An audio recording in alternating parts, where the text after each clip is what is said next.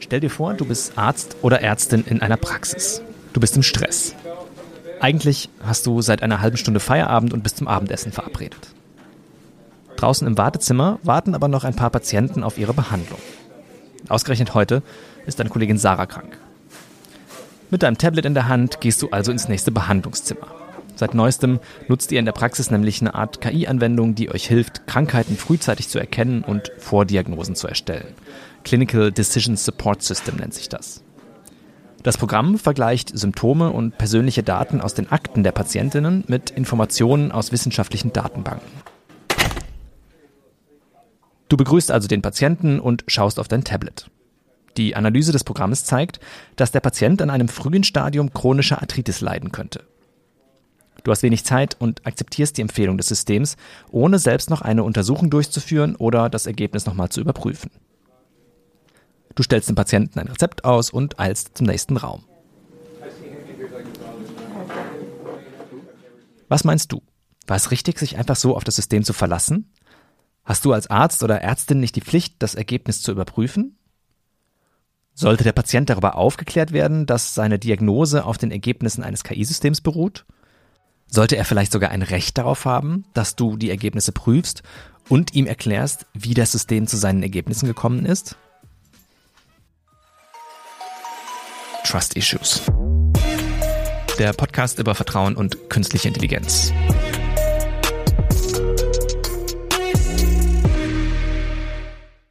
Hi, mein Name ist Merlin und ihr hört die zweite Folge von Trust Issues.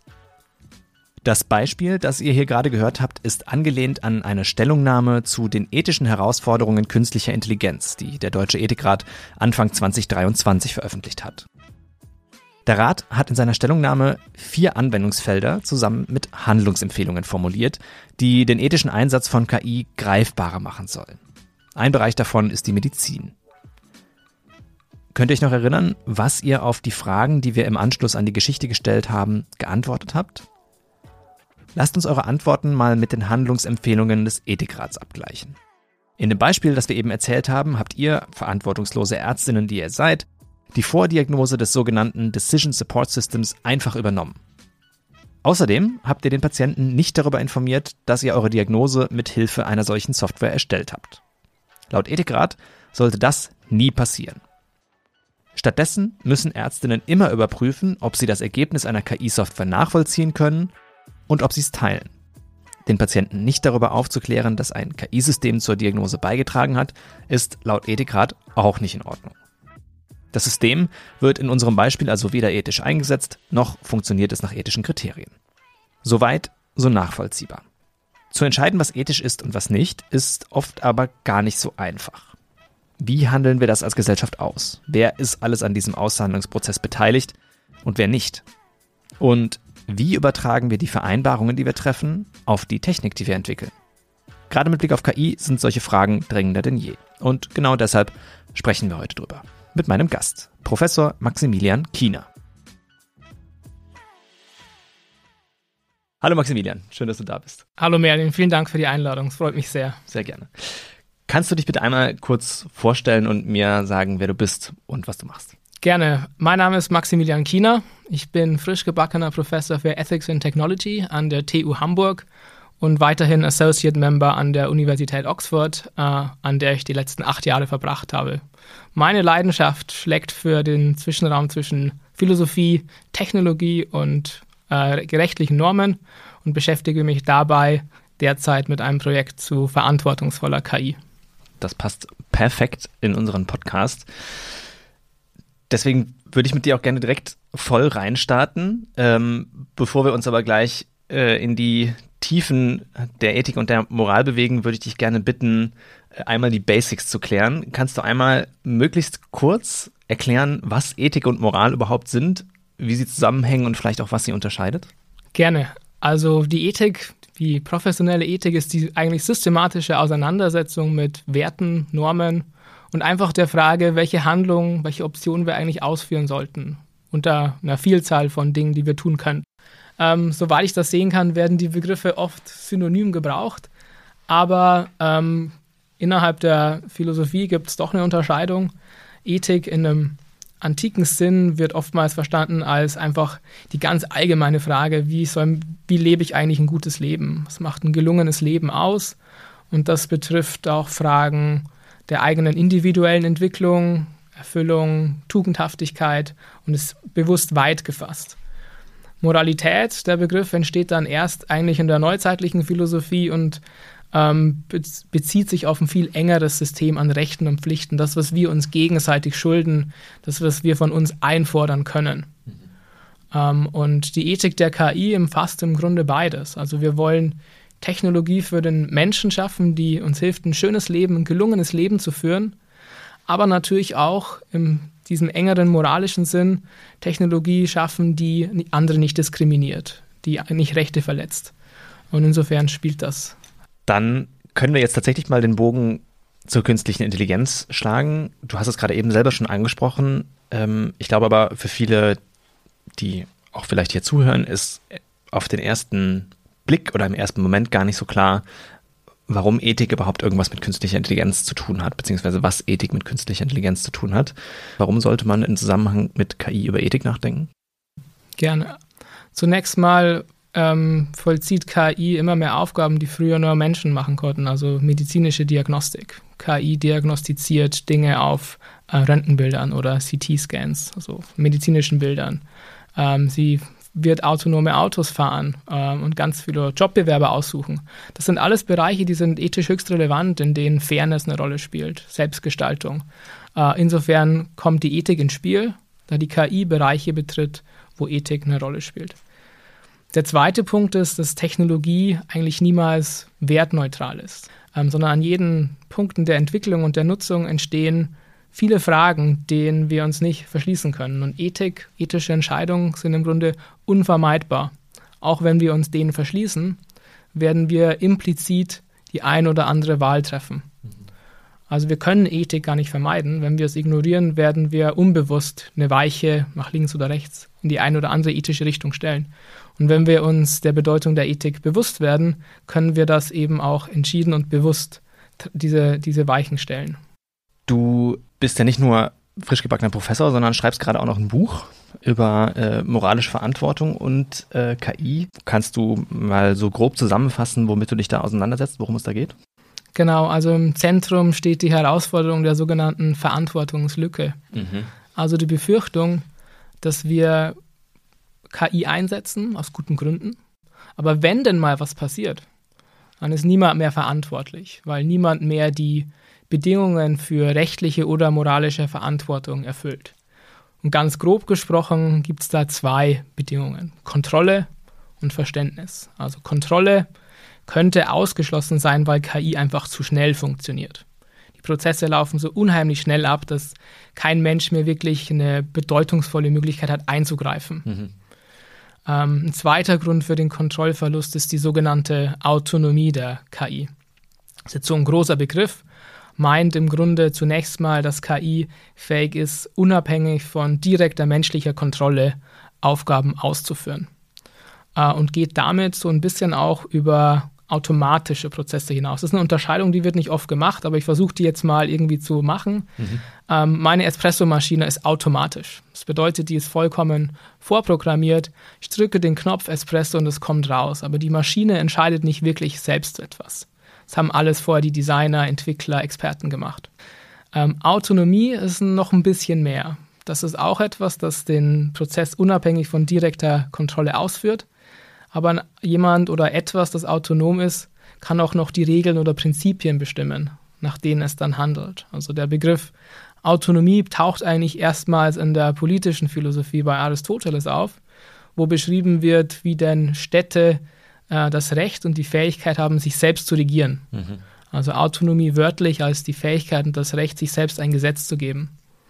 Und in gewissem Sinne werden Systeme künstliche äh, Intelligenz autonom, da einige von ihnen nicht mehr nur nach vorgefestigten festen Regeln funktionieren, sondern nach Prinzipien, die nicht mehr ganz konkret vorhersagbar sind. Mhm. Und damit ergibt sich so eine, ein, für, auch Kontrollverlust für Menschen, weil da was abgegeben wird an Entscheidungsverfahren. Also das sind so zwei Punkte, die Kontrolle unterwandern. Und die zweite Bedingung, die ich genannt hatte, Verständnis, Da geht es darum zu sagen, ja, es kann eigentlich, man kann eigentlich nur für etwas verantwortlich sein, wenn man zumindest die Möglichkeit hatte, vorherzusehen, wie denn was geschehen könnte.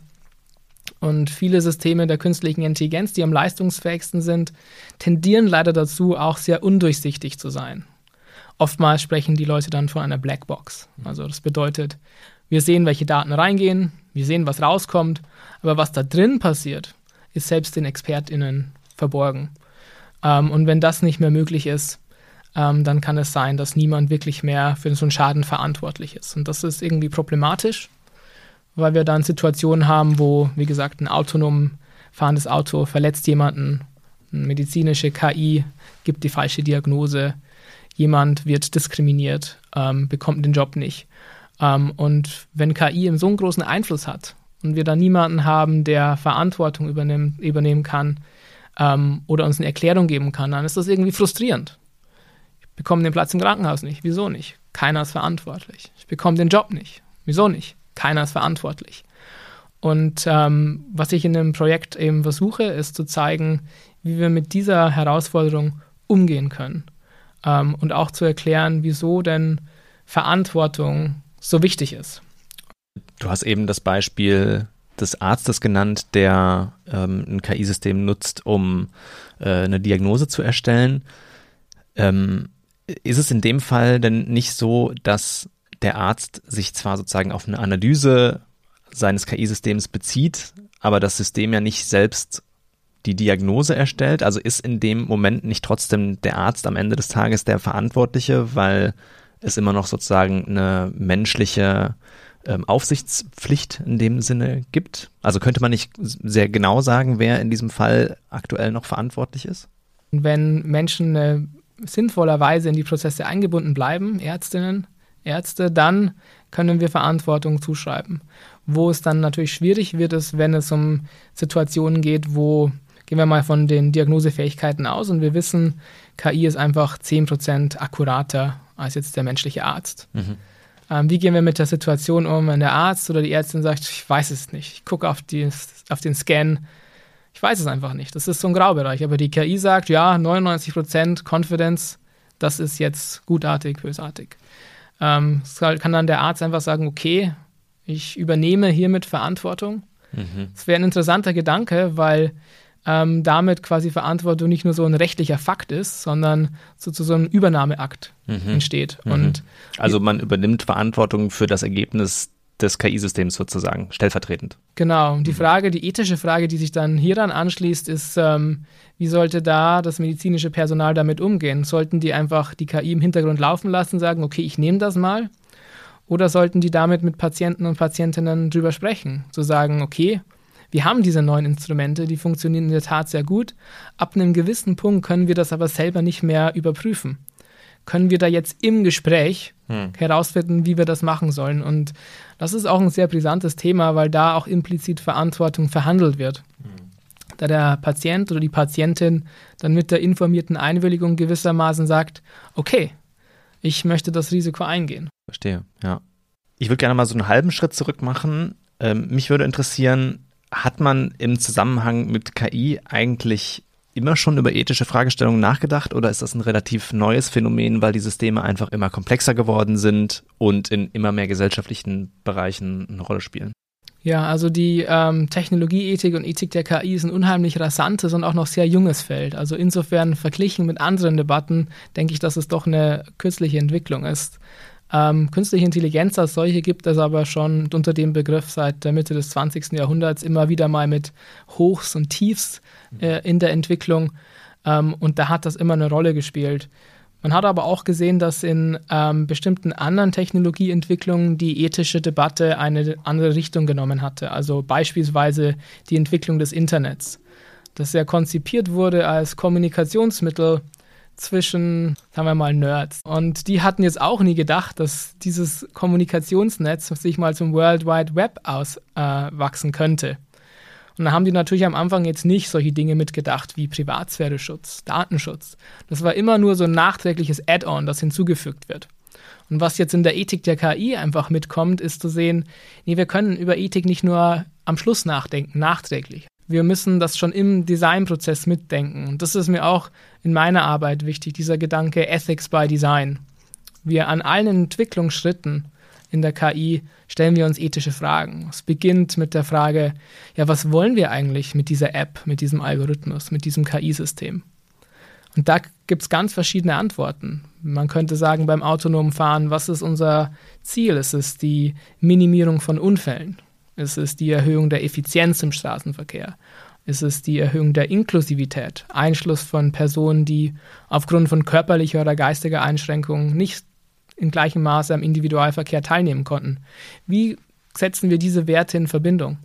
Und an vielen weiteren Stellen entstehen ähnliche Fragen. Und genau da ist jetzt, glaube ich, ein richtiges Momentum da, zu verstehen, wie an die Seite von technologischer Innovation ebenso ethische Innovation und Unterstützung gesetzt werden kann. Hm.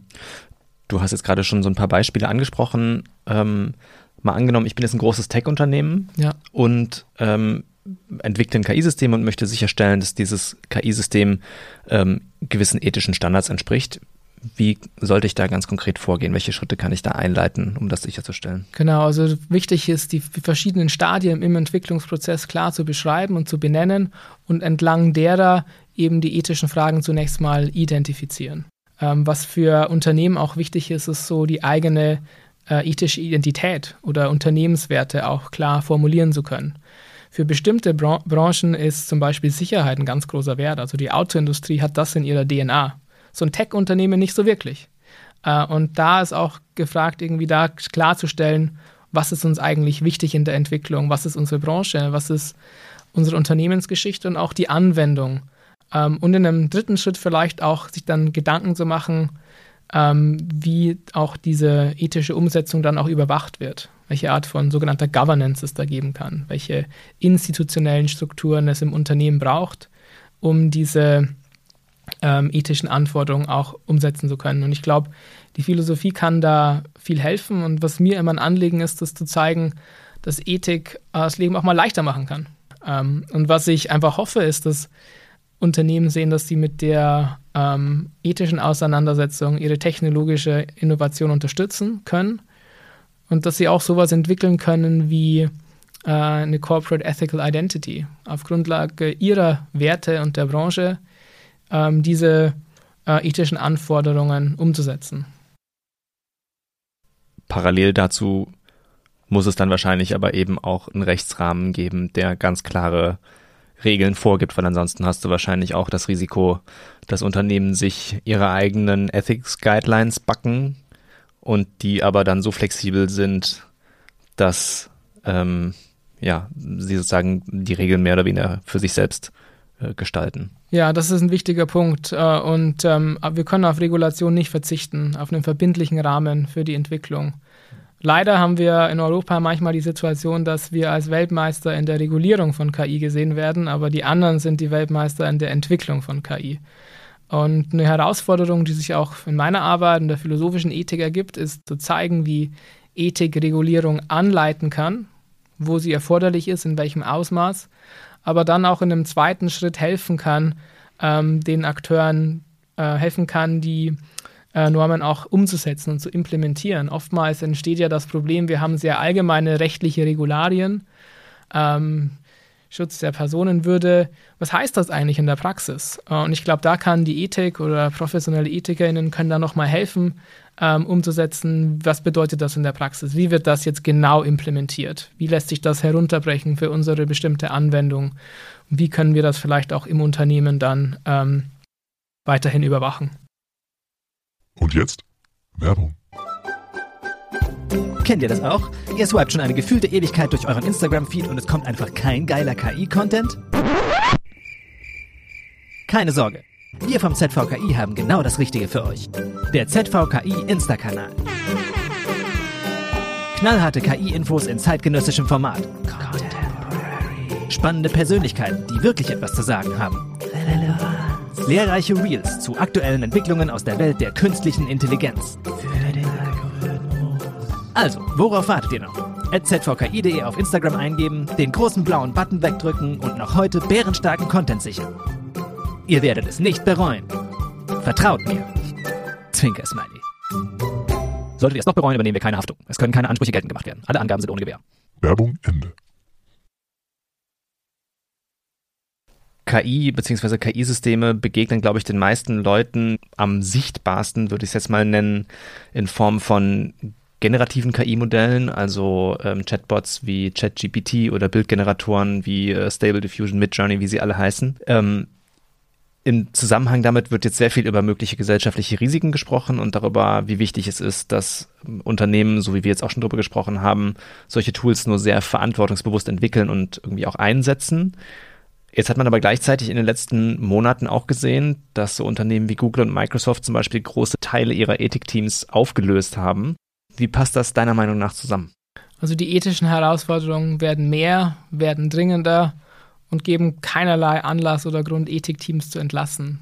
Sie geben vielleicht Anlass dazu, die Struktur innerhalb des Unternehmens nochmal in den Blick zu nehmen ist diese Ethikabteilung jetzt passend für die Herausforderung? Ist sie eine Abteilung, die isoliert in einem anderen Gebäude sitzt, aber nicht den Kontakt zur Entwicklung hat? Dann ist das natürlich nicht okay. Aber ich will mir jetzt da kein Urteil anmaßen im Detail über diese Entscheidungen. Ähm, aber die Ethik abzubauen, ist, glaube ich, eine sehr schlechte Entscheidung. Ähm, allein schon mit Blick auf eine nachhaltige Technologieentwicklung. Wir können uns es einfach nicht leisten, Technologie zu produzieren, die gewissen ethischen oder regulatorischen Anforderungen nicht genügt, weil die auf Zeit einfach nicht haltbar ist. Wäre eine Lösung zum Beispiel, dass EntwicklerInnen schon während ihrer Ausbildung auch in Ethik geschult werden? Das ist, glaube ich, äh, unbedingt notwendig. Ähm, an meiner neuen Uni der TU Hamburg haben wir dieses Leitbild des verantwortungsvollen Ingenieurs, verantwortungsvollen Ingenieurin, wo es uns einfach darum geht zu zeigen, wenn jetzt so ein Algorithmus entwickelt wird, wo entstehen da ethische Fragen? Was bedeutet das eigentlich? Wie gehen wir damit um? Es muss nicht jeder, der in diesem Feld arbeitet, natürlich zum Experten werden. Ähm, aber eine gewisse Sensibilität, wo denn Probleme entstehen können, eine gewisse Bereitschaft und Fähigkeit, dann in interdisziplinären Teams zu arbeiten, ist unabdingbar. Und gleichzeitig ist es natürlich auch für Leute für, wie für mich sehr wichtig, so ein bisschen technisches Wissen auch zu haben, Leute, die eher aus der Geisteswissenschaft kommen. Ich glaube, dass es in den meisten Fällen mittlerweile so ist, zumindest bei einigermaßen komplexen KI-Systemen, dass diejenigen, die sie entwickeln und diejenigen, die sie anbieten oder nachher einsetzen, nicht mehr zu 100 Prozent nachvollziehen können, wie diese Systeme zu ihren Ergebnissen kommen. Hm. Würdest du sagen, dass es überhaupt ethisch ist, etwas einzusetzen, bei dem man nicht zu 100 Prozent verstehen kann, wie es funktioniert? Ja, das ist ein Dilemma, das wir sehen. Leider sind die KI-Systeme, die die Schlagzeilen machen, auch die, die wir am wenigsten verstehen. Also wir haben so einen Trade-off. Auf der einen Seite Leistung, Performance, auf der anderen Seite Transparenz oder Verständlichkeit. Jetzt stehen wir vor der Situation. Wir haben jetzt beispielsweise die Medizin der Zukunft hat jetzt ein Diagnosesystem, das funktioniert einfach viel besser, aber wir wissen nicht genau, wie es funktioniert. Was möchten wir jetzt? Schlechte Diagnose, aber durchsichtig, gute Diagnose, aber nicht verständlich. Oder wir haben jetzt ein Verkehrssystem, das wir in vielleicht Einzelfällen nicht mehr verstehen können, aber das es alle für uns sicherer macht. Und da müssen wir leider jetzt manchmal eine Entscheidung treffen, ähm, was ist uns mehr wert? Die durchschnittliche Leistung, die dann höher liegt, oder die ähm, Verständlichkeit oder Erklärbarkeit. Und das ist ein ganz spannendes Feld, auch innerhalb der ähm, KI-Ethik, sogenannte erklärbare KI oder Explainable AI wo es darum geht, vielleicht diesen Kontrast ein bisschen zu überwinden. Wir haben eben einerseits diese sehr komplexen Systeme, diese tiefen neuronalen Netze, die so äh, grob Inspiration vom menschlichen Gehirn nehmen, ähnliche Komplexität aufweisen, aber für uns einfach nicht mehr so durchsichtig sind. Und ähm, da ist jetzt gefragt auch, was wir uns eigentlich erhoffen. Ähm, ich weiß nicht, wenn wir jetzt so ein System haben, es erkennt jetzt so ein Bild, und das äh, fußt, die Entscheidung fußt dann auf über 20 Millionen Parametern. Wenn wir die jetzt alle ausdrucken und der betroffenen Person geben, wäre das eine sinnvolle Erklärung? Bezweifle das. Ähm, aber die Frage, was wir denn eigentlich für eine Erklärung möchten, ähm, das ist wiederum auch äh, eine ethische Frage, was, was das ist. Und das ist eine äh, Sache, die wir verstärkt angehen müssen, weil es nicht aussieht, als würden die KI-Systeme verständlicher werden. Mhm. Und ich glaube, dass vielleicht auch die Frage danach, weil du gerade erwähnt hast, ne, wollen wir sozusagen ein, ähm, ein besseres Ergebnis und dafür aber weniger transparent, äh, anstatt einem schlechteren Ergebnis, das nachvollziehbar ist. Ähm, ich glaube, die Frage ist auch immer ein, ein besseres Ergebnis für wen, ne? weil es, glaube ich, auch schon viele Fälle gegeben hat, in denen zum Beispiel jetzt in der Medizin KI-gestützte Analysen gezeigt haben, dass sie bestimmte gesellschaftliche Gruppen diskriminieren, dass sie zum Beispiel ähm, schwarze Menschen schlechter erkennen als weiße. Klar, was gilt überhaupt als Erfolg? Ähm, das mag vielleicht in einigen Bereichen klarer zu sehen sein als in anderen, aber wie du bereits erwähnst, ähm, auch in der Medizin ist, was gilt, ist es eine Kostenreduktion, mhm. ist es eine kürzere Behandlungsdauer, aber dann gibt es natürlich auch Bereiche, wo es gar nicht so klar ist. Wie ist es beispielsweise, wenn KI den ersten Cut bei der Bewerberauswahl für Jobs macht? Das ist natürlich für ein Unternehmen kostensparend. Aber für wen ist das besser? Oder wenn KI entscheidet, wer denn jetzt ähm, aus dem Gefängnis entlassen wird und wer aufgrund eines Sicherheitsrisikos noch drin bleiben soll. Und die Frage sollte wahrscheinlich sein, sollte so eine Entscheidung jemals getroffen werden, ohne dass dann ein Mensch nachher nochmal draufschaut. Ne? Also äh, wollen wir jemals ein System haben, das sagt, Häftling A kommt frei, Häftling B nicht, ohne dass wer auch immer da sozusagen im Justizsystem noch mit verantwortlich ist, dann nochmal sagt, jo, die Entscheidung kann ich unterschreiben. Ganz genau. Es ist ja auch eine sehr frustrierende Situation, wenn man dann dieser Sache ausgesetzt ist. So eine Domination und Macht, der man ausgesetzt sieht und keine Erklärung mehr sieht. Und ich glaube, hier ist ein Aspekt der Verantwortung äh, ganz zentral und zeigt auch nochmal, wieso Verantwortung so eine wichtige Sache ist. Was ähm, Worum es mir in meiner Arbeit geht, ist das, was ich als äh, Rechenschaft äh, bezeichne, also Englisch Answerability. Also, dass, dass man sich anderen gegenüber erklären muss bezüglich des eigenen Verhaltens. Das bedeutet noch nicht, dass man in irgendeiner Weise schuldhaft ist. Man könnte ja eine gute Erklärung haben, aber dass man es zumindest anderen schuldet, das zu erklären. Und das ist so wichtig, weil es eine Konversation, so eine Unterhaltung ähm, initiiert, die auf Gleichheit beruht. Wir respektieren uns gegenseitig, wir schulden uns eine gewisse Erklärung. Ähm, und das ist ganz wichtig, ähm, da bestimmte Technologien dem so ein bisschen entgegenlaufen. Also Technologien können polarisieren, mhm. Ungleichheiten schaffen, diskriminieren. Wenn wir das so stehen lassen, ohne dass wir den Dialog aufnehmen und sagen, wie, was ist da eigentlich geschehen? Wer hatte hier welche Sorgfaltspflichten? Wie, ist da, wie sind die Dinge geschehen? Dann könnte das zu einer sehr nachteiligen Situation führen, die im Grunde ähm, die Nachhaltigkeit der Technologie ähm, unterwandert. Also Nachhaltigkeit wird ja oftmals mit der Umwelt verbunden. Mhm. Wie können wir die Ressourcen nutzen, damit der Planet noch gut funktioniert morgen? Oder mit der Wirtschaft. Mhm. Wie können wir heute Gewinn machen, aber auch morgen noch ein bisschen was in der Kasse vorfinden? Mhm. Aber da gibt es noch diesen dritten und sehr wichtigen Aspekt der sozialen Nachhaltigkeit, der auch in den UN-Zielen dabei ist. Ähm, und der bedeutet im Grunde, es ist, ist die Frage, wie können wir heute gut zusammenleben, fair zusammenleben aber auch morgen noch gesellschaftlichen Zusammenhalt haben.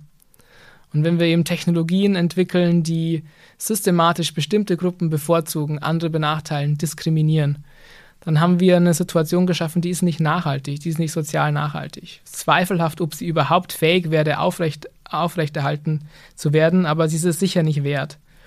Und ähm, eine gegenseitige Praxis des Rechenschaftsablegen ist da ganz wichtig, weil es eben Werte äh, bestätigt, die durch Technologie unterwandert werden können.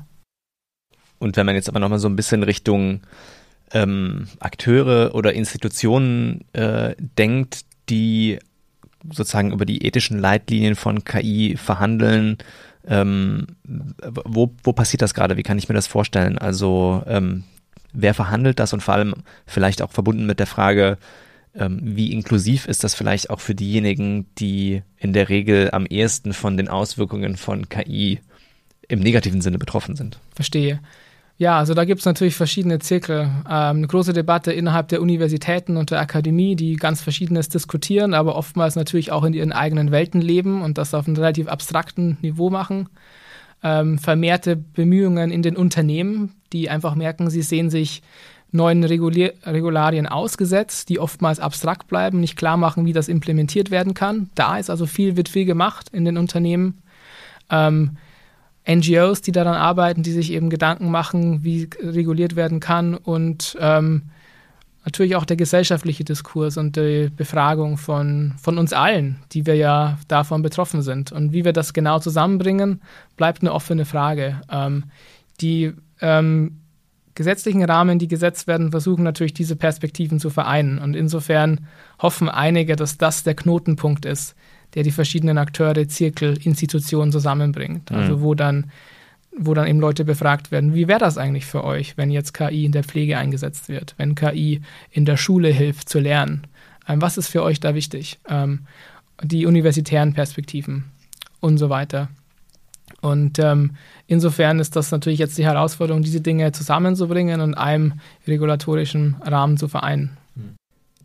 Wie führt man solche Verhandlungen denn über kulturelle Grenzen hinweg? Ähm, also unterschiedliche Kulturen können ja teilweise auch sehr unterschiedliche Werte und äh, Moralvorstellungen haben. Bei uns ist zum Beispiel die Freiheit des Individuums sehr wichtig. Ähm, in anderen Kulturen steht das Kollektiv an erster Stelle. Ähm, wie geht man mit solchen Unterschieden um, wenn man ethische Richtlinien für Systeme entwickelt, die ähm, ja auch über ganz verschiedene kulturelle Kontexte hinweg zum Einsatz kommen können? Ja, das ist ein wichtiger Punkt und gerade mit der, mit der äh, Individualität haben wir das auch in anderen Bereichen schon gesehen, beispielsweise in der Medizinethik, wo die individuelle Patientenselbstbestimmung immer an erster Stelle stand bei uns in der westlichen Welt. Mhm. Aber in asiatischen Kontexten die Einbindung der Familie und die ähm, Verständnis von Autonomie individuell nicht wirklich Sinn machte. Und da konnten wir eben die Erfahrung machen, wie bestimmte Normen dann abgewandelt werden müssten. Ich glaube, dass das da nochmal ganz brisant wird, wie und wo genau KI eingesetzt wird, wer betroffen ist und ob dann die Voreinstellungen, das Design, die Auslegung dem Anwendungskontext entspricht. Und es könnte dann natürlich sein, dass eine KI in Berlin gut funktioniert, aber in Shanghai nicht so gut funktioniert. Äh, und das ähm, bedeutet, erfordert, glaube ich, ähm, eine gewisse Bescheidenheit auch in der ethischen Auslegung der KI, eine Offenheit für Pluralität ähm, eben diese Art Relativität, die in der Ethik äh, gegeben ist, aber die nicht in Frage stellen sollte, dass wenn wir uns auf bestimmte Startpunkte einigen, ähm, auch anderes objektiv folgen kann.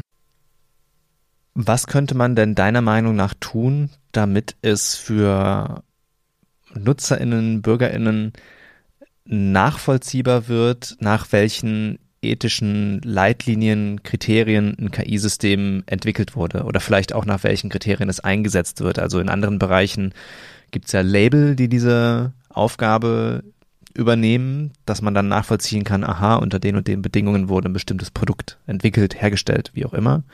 Ähm, hältst du sowas für KI-Anwendungen auch denkbar oder für sinnvoll?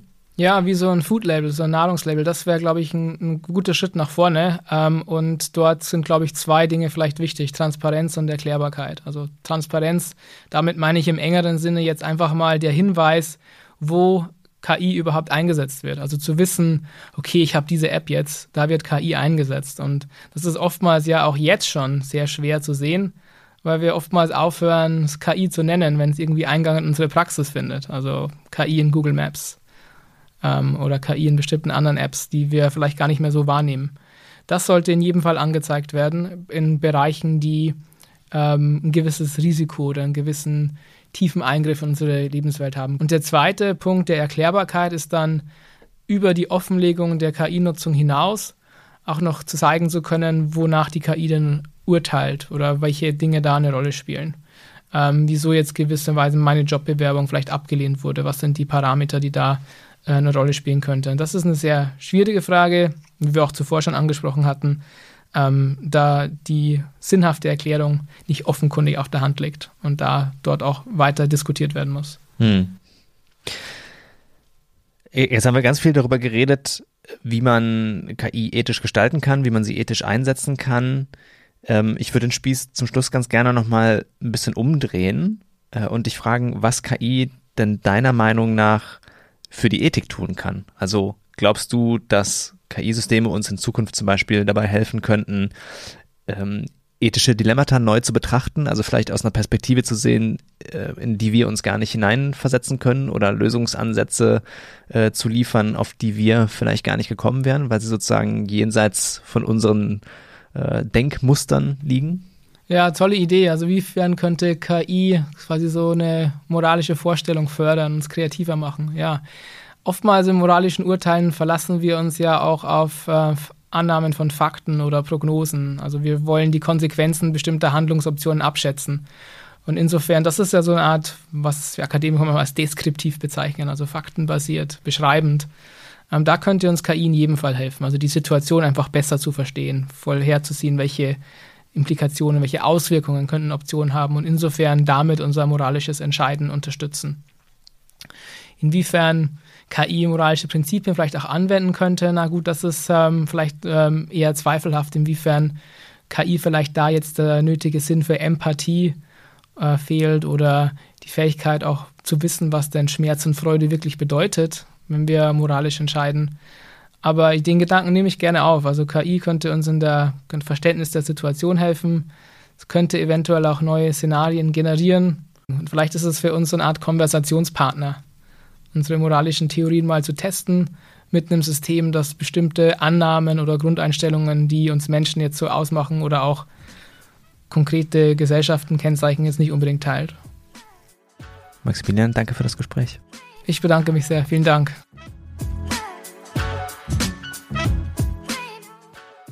So, da wir jetzt am Ende der Folge angekommen sind, gibt es für euch wieder eine kleine Aufgabe.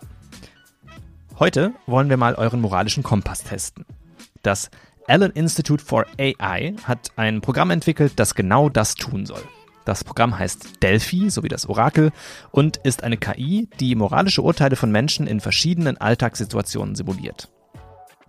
Testet euch doch gerne selbst mal durch und teilt die spannendsten, komischsten oder fragwürdigsten Entscheidungen der KI wie immer gerne mit uns. Zum Beispiel auf Instagram mit einer DM an zvki.de.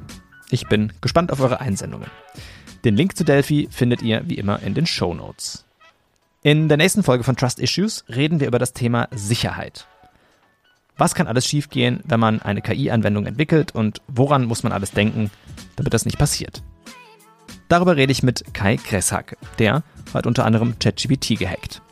Also bis dahin, abonniert den Podcast, damit ihr keine Folge verpasst, teilt die Folgen fleißig mit euren Lieblingsbots und bis zum nächsten Mal.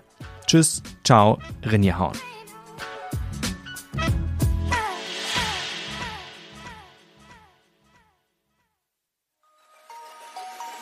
Trust Issues.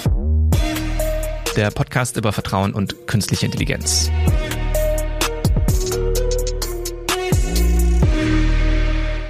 Redaktion Merlin Münch, Franziska Busse und Tom Völkel. Moderation Merlin Münch. Postproduktion Christoph Löffler und Kino Westhoff. Projektkoordination Verena Till. Projektleitung Philipp Otto. Der Podcast ist eine Produktion des Zentrum für vertrauenswürdige künstliche Intelligenz, gefördert durch das BMUV, dem Bundesministerium für Umwelt, Naturschutz, nukleare Sicherheit und Verbraucherschutz. Verbundpartner des Projekts sind der Think Tank iRights Lab, das Fraunhofer ISAC, das Fraunhofer IAIS und die Freie Universität Berlin.